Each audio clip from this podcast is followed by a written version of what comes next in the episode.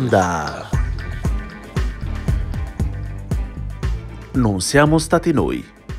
Programma musicale a cura di Arcadio Baracchi e Jacopo Fallani. E benvenuti a una nuova puntata di Non siamo stati noi. Una trasmissione che spiega come niente si crea, nulla si distrugge, ma Tutto si elabora da Mozart e Sonic Youth, a cura in compagnia di Jacopo Fallani e... Arcadio Baracchi. Non c'è sostituto per il talento, la laboriosità e tutte le virtù non servono a nulla. Aldous Huxley. La mia convinzione è che prima della guerra d'indipendenza il modello economico, soprattutto nelle colonie del sud, sarebbe più appropriato definirlo come Ora agrario precapitale. Certo che hai questa convinzione. Sei uno studente di primo anno, hai appena finito di leggere qualche storico marxista, Pete Garrison magari. Ne sarai convinto fino al mese prossimo quando arriverai a James Lemon. Poi parlerai di quanto l'economia della Virginia e della Pennsylvania fosse imprenditoriale e capitalistica nel 1740. Ti durerà fino all'anno prossimo. Ti ritroverai qui a rigurgitare Gordon Wood, parlando della, sai, dell'utopia pre-rivoluzionaria e degli effetti formativi sul capitale e della mobilitazione militare. A dire la verità non lo farò perché Wood drasticamente sottovaluta l'impatto Wood delle distinzioni. drasticamente, drasticamente sottovaluta l'impatto delle distinzioni sociali basate sulla ricchezza, soprattutto quella ereditata. L'hai preso da Vickers, lavoro nella contea di Essex, pagina 98, eh? Sì, l'ho letto anch'io.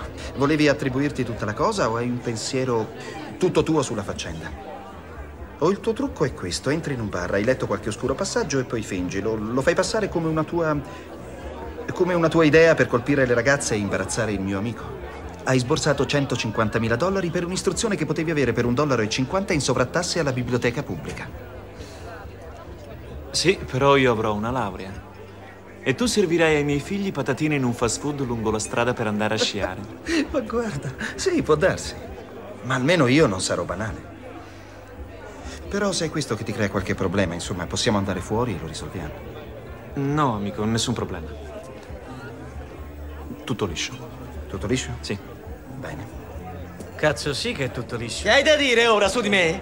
Il mio amico ha il cervello che gli fuma. Ma tu guarda se dei tipi raffinati come noi devono avere a che fare con un provinciale. Allora, verrebbe da dire che con la citazione di Aldous Huxley abbiamo, come dire, tirato un rigo rispetto al, pro- al problema che si pone, possiamo chiamare così il problema, eh, questa puntata di Non siamo stati noi dedicata al talento, mentre con eh, un estratto da Good Will Hunting, Hun- Will Hunting Genio Ribelle, film del 1997 di Gas Van Sant, un grande classico, eh, questo dibattito l'abbiamo riaperto perché appunto come accennavo la puntata di quest'oggi si occupa di talenti naturali, voi sapete che c'è questo dibattito in corso non solo ovviamente in ambito musicale, se serva più il talento, il duro lavoro, la formazione, se queste siano due caratteristiche che in qualche modo si compenetrano e si eh, compensano, un dibattito a tratti ozioso, sicuramente interessante, però ecco eh, non abbiamo certo l'ambizione di sciogliervi il dubbio in questa oretta di trasmissione che comunque vedrà un sacco di bella musica perché giustamente il talento se non altro in ambito musicale supportato dalla corretta eh, dal corretto percorso ehm, come poi, perché non ti voglio offenderti nel tuo ruolo di insegnante quando fai l'insegnante percorso didattico Esatto. ecco, che comunque serve per sviluppare la sensibilità di questo parleremo esattamente e cominciamo appunto eh, a livello zero diciamo così del talento quello che si sviluppa in età verdissima Siamo andati, devo dire che sono un po'. sto insomma bazzicando nell'ambito ebraico fortemente perché perlomeno due soggetti su quattro sono tutti È di vero. derivazione ebraica. Il primo, naturalmente, è Isaac Perlman, grandissimo violinista del 1945, è conosciutissimo. Su di lui ci sono svariate insomma, voci, leggende di vario tipo. Comunque, insomma, penso l'abbiate prima o poi incrociato nell'ambito della classica. Oggi, insomma, ha una certa età perché è un uomo nato nel 1945, ma continua sempre, insomma, a, insomma, la sua notevole carriera. Negli anni 80-90 è stato praticamente ospite in, penso, non ti dico tutti i festival esistenti, ma insomma, siamo quasi. Una tecnica portentosa, ha cominciato giovanissimo, quello forse si ricorda maggiormente, ma lo potete trovare, siccome è praticamente su una sedia a rotelle perché naturalmente insomma un- ha dei problemi psichici forti che gli derivano insomma da aver preso se non mi sbaglio la polimerite da piccolissimo Eh, però si è sempre esibito in pubblico anche in una serie di show televisivi dove spesso e volentieri in realtà con accompagnamento che oggi insomma trovate anche facilmente su YouTube la possibilità di suonare la propria parte solistica con degli accompagnamenti della musica che volete fare. Insomma già eh, moltissimi anni fa lui in America faceva queste trasmissioni dove veniva insomma esposto come, esatto, come grandissimo talento, soprattutto per questa mirabolante tecnica e naturalmente insomma faceva dal volo il calabrone al concerto di Viene al concerto di Mendelssohn, lo trovate su YouTube insomma che fa eh, già dodicenne, come diremmo le buche in terra.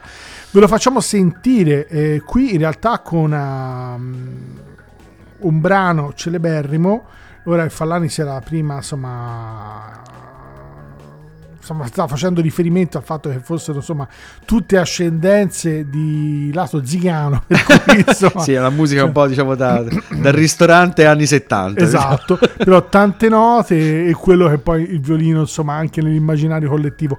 Qui è un Isaac Perman che fa la Sarasa- di Sarasate, il Z- oh, Zigeunerweisen, scusate, mi sto impappinando, con la direzione di James Levine che ora non va più tanto di moda, è morto, ma ha avuto tutta una serie di Altri talenti. vari. Esatto. Ve lo facciamo sentire. L'orchestra non è citata, ma in questo caso, insomma, per gli accordi che fa è ben poco importante. Ve lo facciamo sentire dunque Isaac Perman.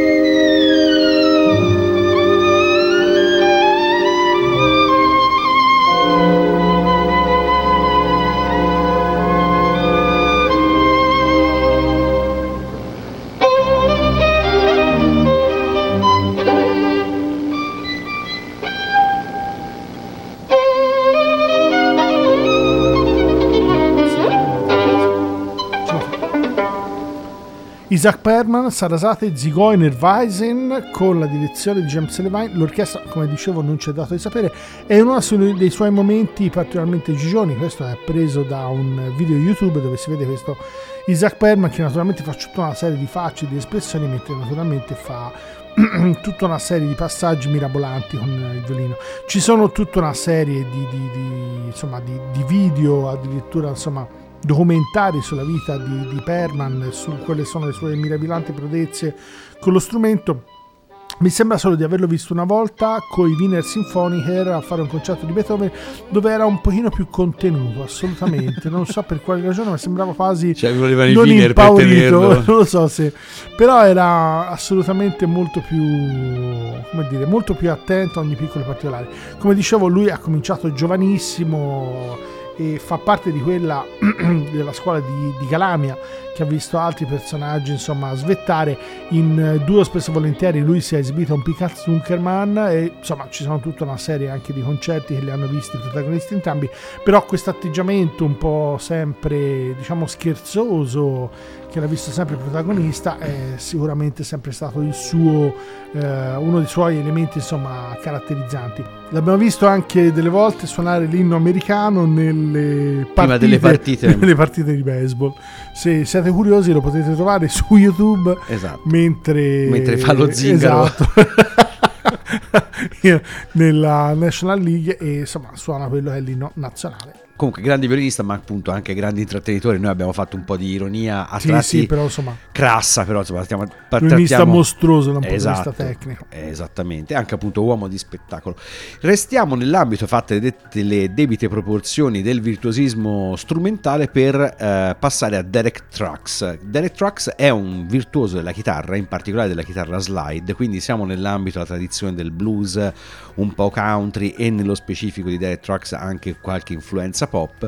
In questo caso portato alle estreme, non solo dal punto di vista della abilità tecnica che a Derek Trucks sicuramente non manca, ma anche dal punto di vista dello sviluppo, diciamo, del, eh, dei limiti dello strumento appunto suonato con la slide, quindi con quella specie di cilindro che viene fatto scivolare sulle corde, che nella capacità di Derek Trucks diventa uno strumento estremamente eh, melodico, pur restando nell'ambito della grande tradizione dello strumento che era appunto quella del blues, eh, soprattutto del blues.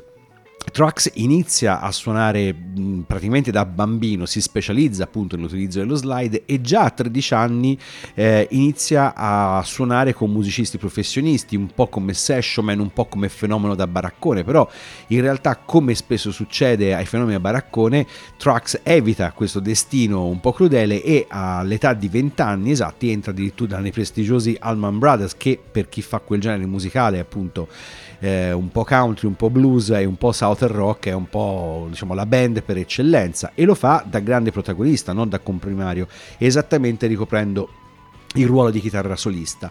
Nel 2010 Trucks forma la sua band insieme alla moglie Susan Tedeschi, band debita soprattutto, dedita scusate, soprattutto appunto a un blues moderno e come dicevamo prima a tratti pop, dove la sua chitarra ha chiaramente un ruolo di primissimo piano. Il brano che ci andiamo ad ascoltare, rubo le parole a Arcadio, solo un estratto perché tutto il brano dura eh, più di 10 minuti, è appunto la parte che introduce all'assolo finale di Keep On Growing, registrato dal vivo, l'album eh, si intitola Let Me Get By, appunto si tratta di un doppio album eh, dal vivo che vede appunto Susan Tedeschi alla voce, il resto della band e Derek Trucks fare i numeri come andremo ad ascoltarci. Quindi questo Keep On Growing Tedeschi Trucks Band.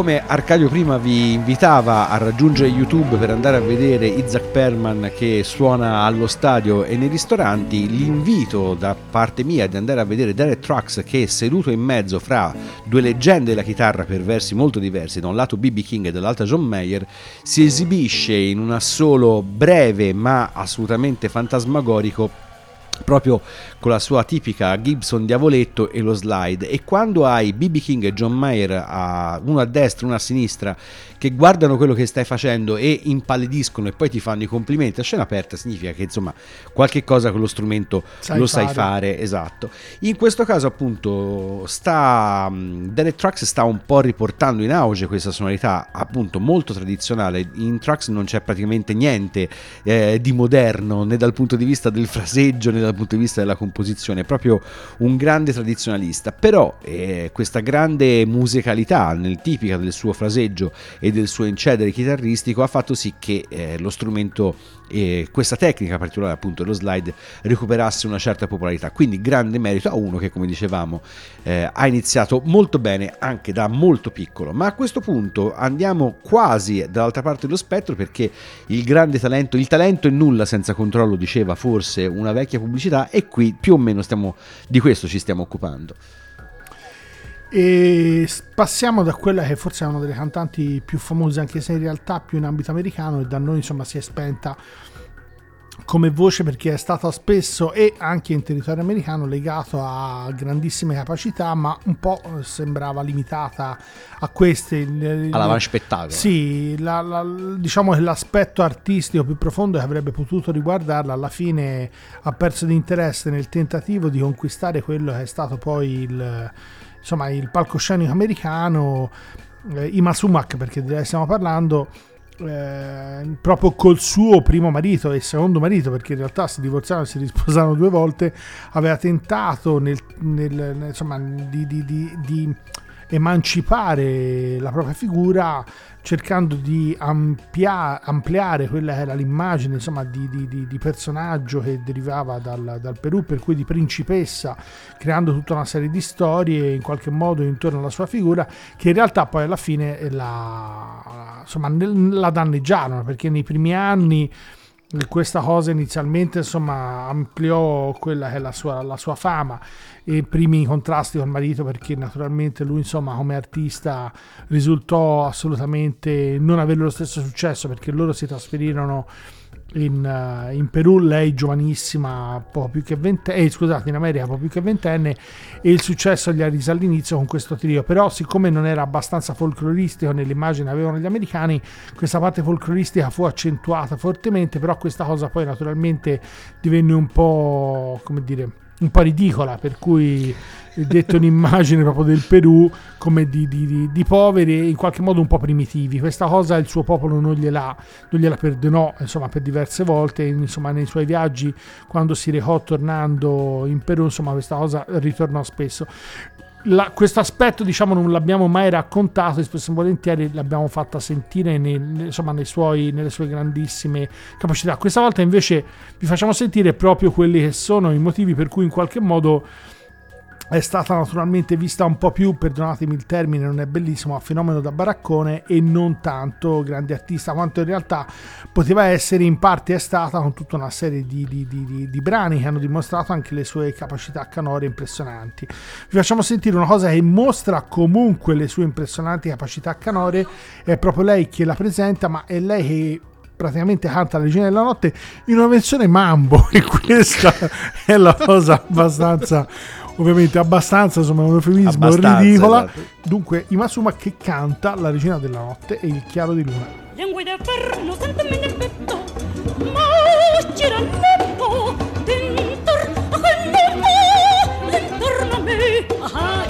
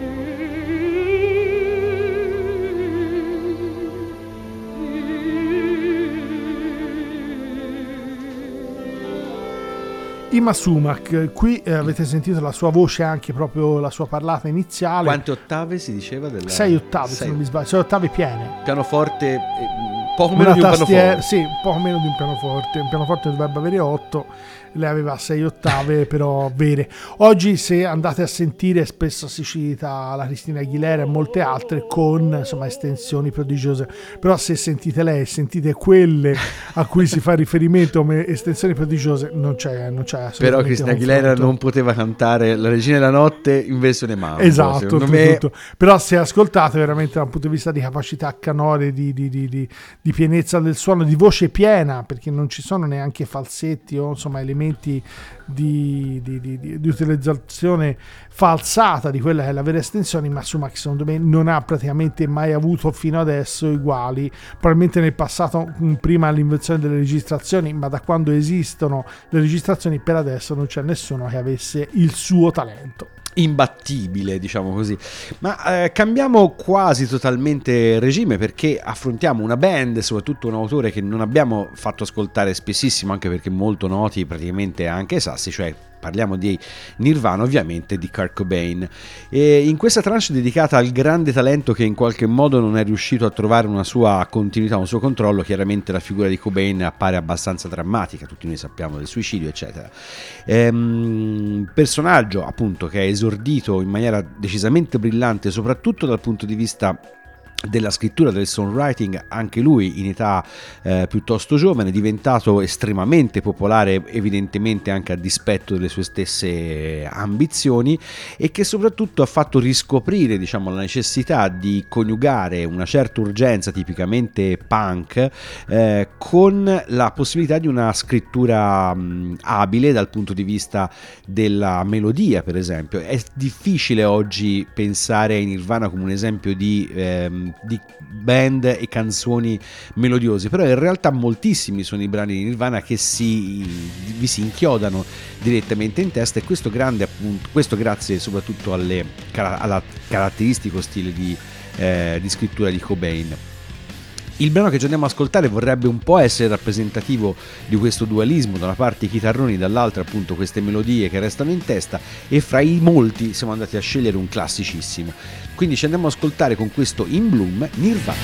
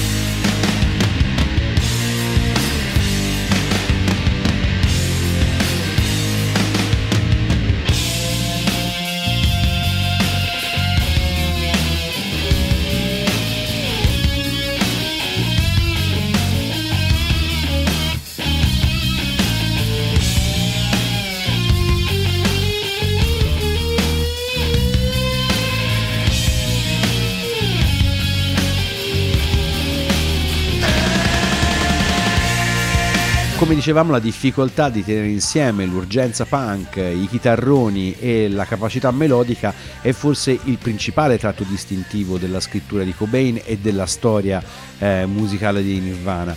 Eh, di fatto una band non rivoluzionaria dal punto di vista stilistico e nessuno gli chiedeva certo di fare, eh, di fare questo lavoro, però come avevamo accennato prima, la capacità di tenere insieme queste due anime che in realtà in parte anche l'hardcore aveva già scoperto, per esempio un nome per tutti, Husker Du, trova in Nirvana forse la sua forma più compiuta, proprio perché il compromesso è eh, un pochino più spostato a favore della eh, piacevolezza della melodia e comunque dell'articolazione della scrittura che resta sì semplice ma comunque piuttosto stratificata e articolata. Un brano fra i molti che potevamo scegliere appunto in Bloom che rappresenta forse in maniera piuttosto completa questo dualismo.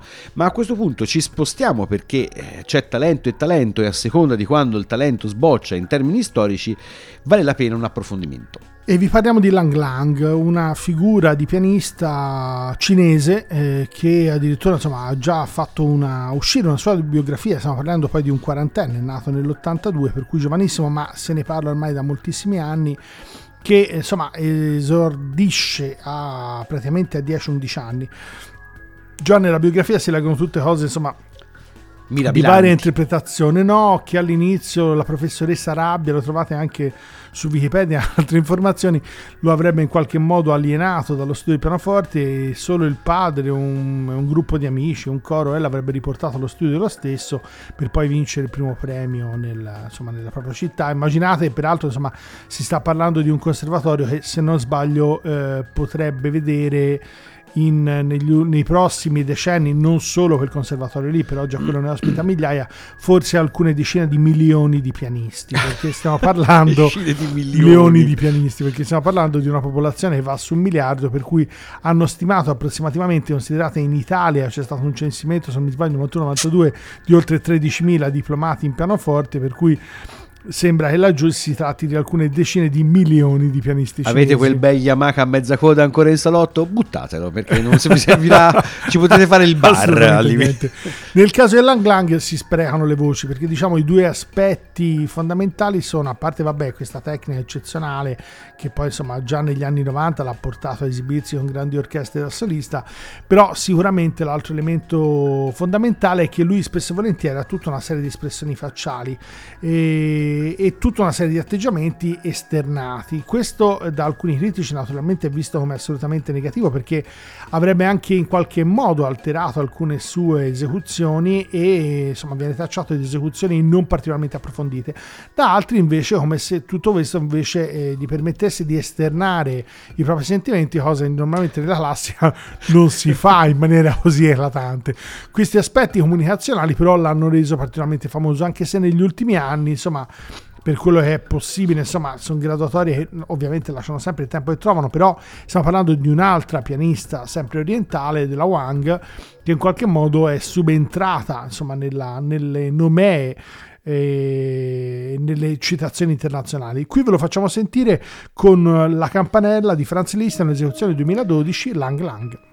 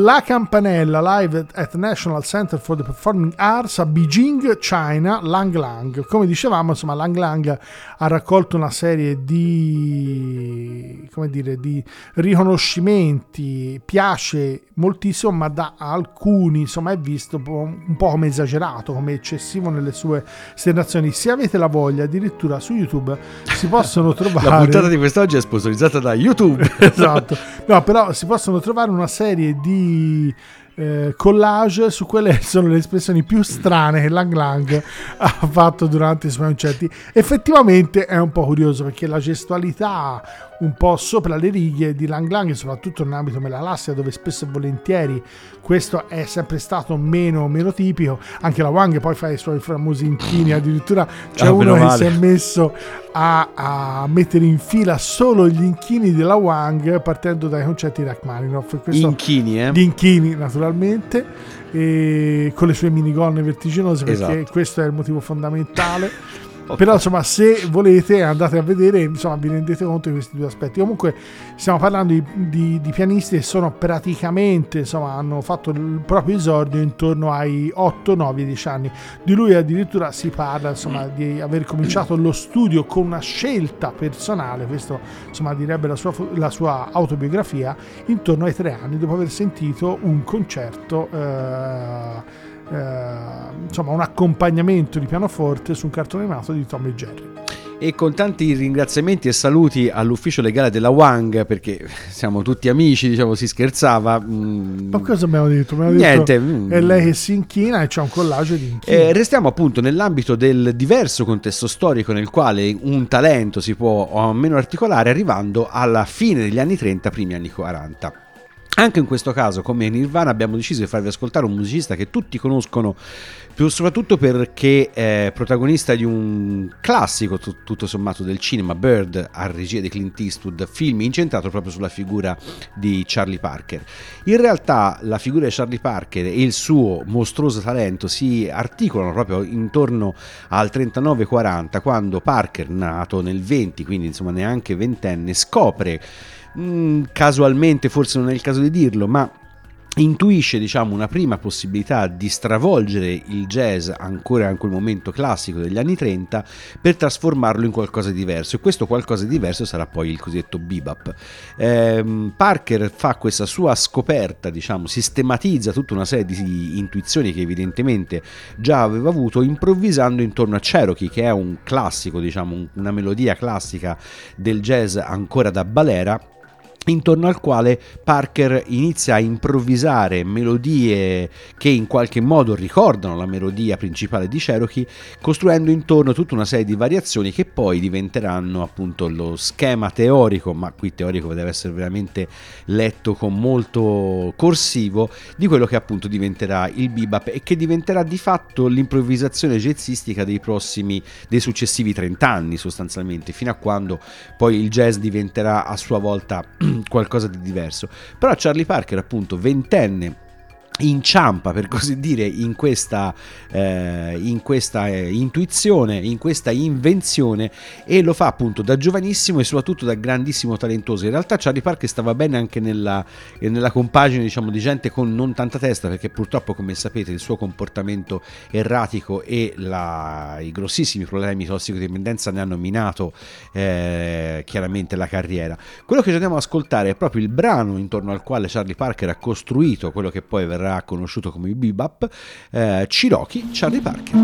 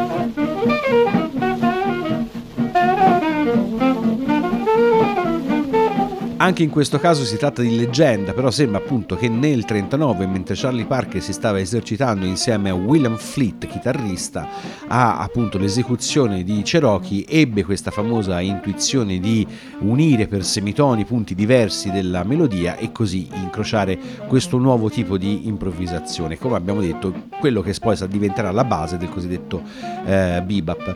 Come dicevamo, un talento naturale quello di Parker, perché anche lui inizia a suonare praticamente da ragazzino e coltiva però questo, eh, questo suo talento grazie anche a una disciplina che perlomeno fino agli anni 40 sarà ferrea e uno in grado di suonare eh, per ore anche perché ai tempi appunto ai sassofonisti e musicisti jazz era chiesto comunque di esibirsi per eh, set molto lunghi più set durante la stessa serata, quindi insomma la disciplina e il saper suonare per lunghe ore era di fatto un tratto necessario di questa eh, di questa eh, professione. Questo un po' a dire che sì, il talento naturale fa grandi cose, però in qualche maniera va comunque eh, custodito, va coltivato, va in qualche modo eh, curato. E a questo punto, quando si parla di talento e si parla di strutturarlo in qualche modo questo talento, ci si scontra inevitabilmente con la tecnica. Non so se vi è mai capitato come nome, noi l'abbiamo già passato un'altra volta, però non ne abbiamo parlato approfonditamente, ma Charles Valentin Alcan. In realtà noi l'abbiamo citato per un episodio che peraltro non si sa se è vero, come sarebbe morto. Sembra Che non ha niente a che vedere con la tecnica, né col Esatto. talento. Sembra che mm, insomma nel, tenta- nel tentativo di prendere un Talmud posto troppo in alto nella propria libreria porta ombrelli e, e, insomma all'ingresso di casa insomma Alcan si sia in qualche modo agganciato a questa libreria e gli sarebbe venuto addosso. Da lì insomma si sarebbe creato una serie di trami e da lì sarebbe morto. Naturalmente questo sta parlando di un uomo di una certa età oltre i 70 anni per cui insomma la cosa tecnicamente probabile però insomma non sembra non si sa insomma con certezza se veritiera o no. Peraltro insomma su Alcan ci sono tutta una serie di aneddoti c'è un altro è bellissimo sembra proprio assolutamente non vero ma sembra che il suo presunto necrologio sia stato Alcan è morto ha dovuto morire per trovare la sua per provare la sua esistenza. Questo sarebbe una frase che insomma spesso viene citata, ma in realtà insomma non ne è stata trovata traccia in nessun orologio, tantomeno nel tipo di giornale il, ehm, dove insomma sarebbe comparso. Nel caso di Alcan la cosa che è eh, fenomenale sono ovviamente la sua impressionante tecnica, il fatto che usasse anche il pedalier, che questa specie di pianoforte con pedaliera, una sorta di organo ma sostituito da un pianoforte con pedaliera e che facesse praticamente degli studi impressionanti, tanto che Bulov lo definì il Berlioz del pianoforte perché di tipo orchestrale, anche perché il quantitativo di note con- eh, eseguite contemporaneamente suo- dai suoi brani è veramente impressionante. È un, eh, un tipo di pianismo che addirittura trascende, manca poco, quello di Liszt praticamente, e insomma abbastanza difficilmente troviamo dei pianisti che abbiano il repertorio Alcan. Vi facciamo sentire Vincenzo Maltempo, che è un pianista italiano che peraltro insomma è uno dei, dei- dei pianisti che insomma, ha dedicato eh, insomma, buona parte del suo repertorio a Alcan. Ve lo facciamo sentire con Come il vento, l'Etude opera 39 numero 1.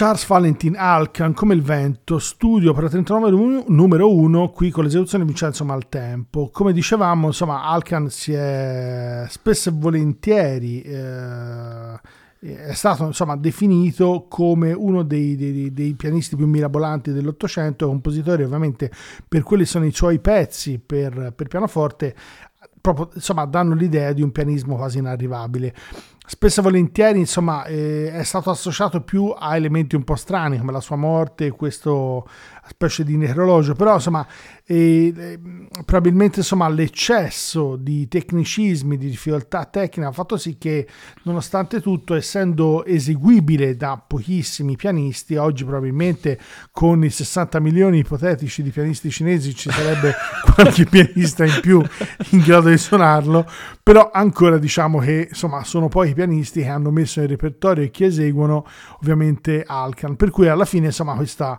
aspetto mirabola, mirabolante della sua tecnica in qualche modo ha, ha limitato la sua fama, a differenza insomma, di altri grandi come Liszt. E restiamo un grande tecnico, anche se di tipo decisamente diverso, con Keith Moon, grandissimo batterista degli Who, icona della batteria insieme al forse più noto e più definitivo John Bonham. Però Keith Moon ha diciamo, la caratteristica quella di essere innanzitutto un batterista sostanzialmente autodidatta, sembra che qualche lezione l'abbia presa quando era già entrato negli Who e quando gli Who avevano già iniziato diciamo, la loro carriera professionale, però anche questo è fonte di dibattito. Però Kit Moon ha la caratteristica di avere da un certo punto di vista stabilito un nuovo standard di batteria diciamo fra il rock e l'hard rock e dall'altro di avere ehm, portato all'attenzione diciamo, del pubblico una batteria meno dritta, più destrutturata, cosa molto strana considerando buona parte del repertorio degli Who. Questa caratteristica di Kit Moon appare in parte anche nei primissimi brani, tipo um, quelli del tempo di My Generation, eccetera, ma soprattutto più evidente nella fase più uh, musicalmente articolata della band, quella che dal 71 in poi eh, finirà in Tommy, in Quadrofinia e tanti altri brani.